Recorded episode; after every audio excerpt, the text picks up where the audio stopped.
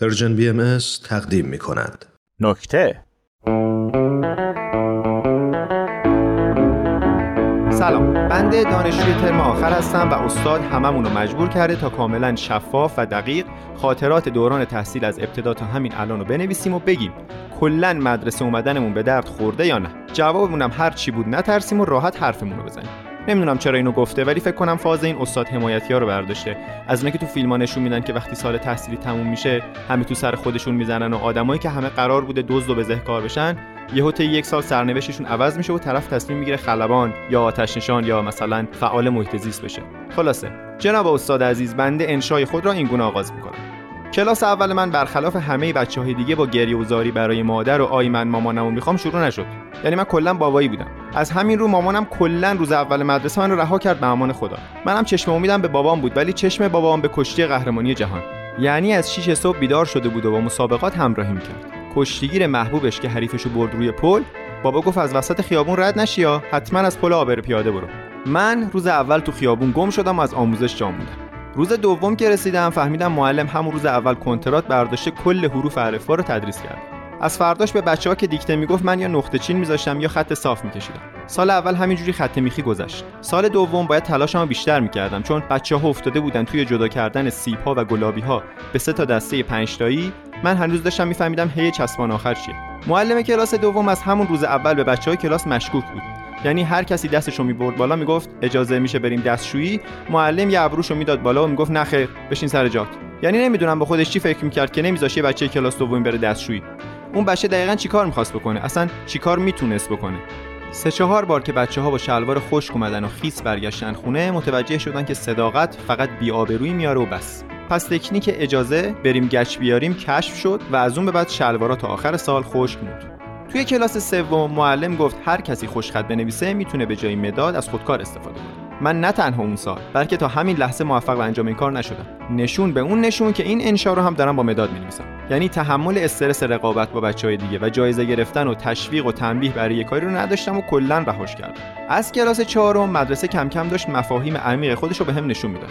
مثلا اینکه اگر می‌خوای بری بالا تو چشم باش، اگه می‌خوای تو چشم باشی جلو بشین، اگه می‌خوای جلو بمونی زودتر برو بالا که از بقیه جلو یا عقب نمونی. من همیشه آدم معمولی بودم و وسط می‌نشستم. نه اونقدر عقب بودم که جزء خفنا باشم، نه اونقدر جلو که بالا برم. کلاس پنجم یعنی قلدری، یعنی وقت انتقام و جبران، یعنی هر چی کلاس بالایی زدن تو سرت، حالا نوبت توست که چرخه رو ادامه بدی، پادشاهی کنی. کلاس چهارمی رو بکنی معاون خودت و کلاس سومی رو داروغه مدرسه. کلاس اولی و دومی رو نذاری جنب بخورن و ساندویچ روی دستشون بمونه.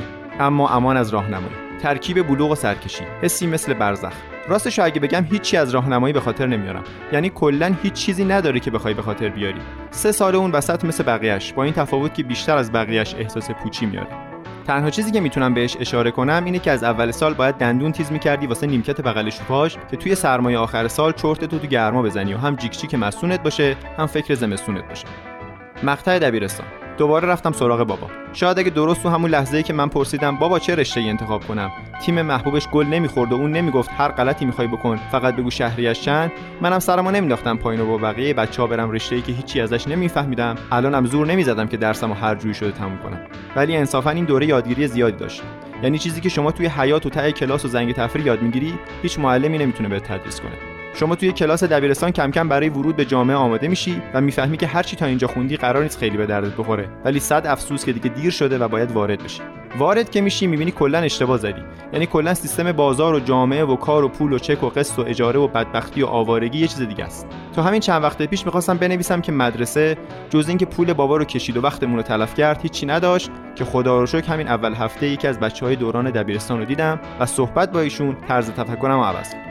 دوستم خدا رو شکر روی پای خودش وایساده و نون در میاره. دزده. کلی از خاطرات قدیم و مرور کردیم و دست آخر گفت که چقدر دروس دبیرستان کمک حالش شده. گفتم خدا رو شکر چطور؟ گفت مثلا میزان فشاری که باید به در خودرو وارد کنی تا جسم بهش خیلی آسیب وارد نشه و در این حال بتونی کارتو انجام بدی. فیزیک. از چه ارتفاعی و با چه سرعتی توی حیات با چه مساحتی بپری که پات نشکنه. ریاضیات عمومی، گسسته و مقداری هندسی. چی رو با چی ادغام کنی بدی دست جوون مردم که نه حالش بد بشه نه کوکش به هم بریزه. شیمی. چیکار کنی که هم چیزی بشه هم اتفاقی نیفته. زیست شناسی. گفتم پس مدرسه اگه واسه ما آب نداشت واسه تو خوب نون داشت. گفت شما مشکلت از اول این بود که نیمکت وسط میشستی. آدم معمولی که باشی مدرسه بهت نمیسازی.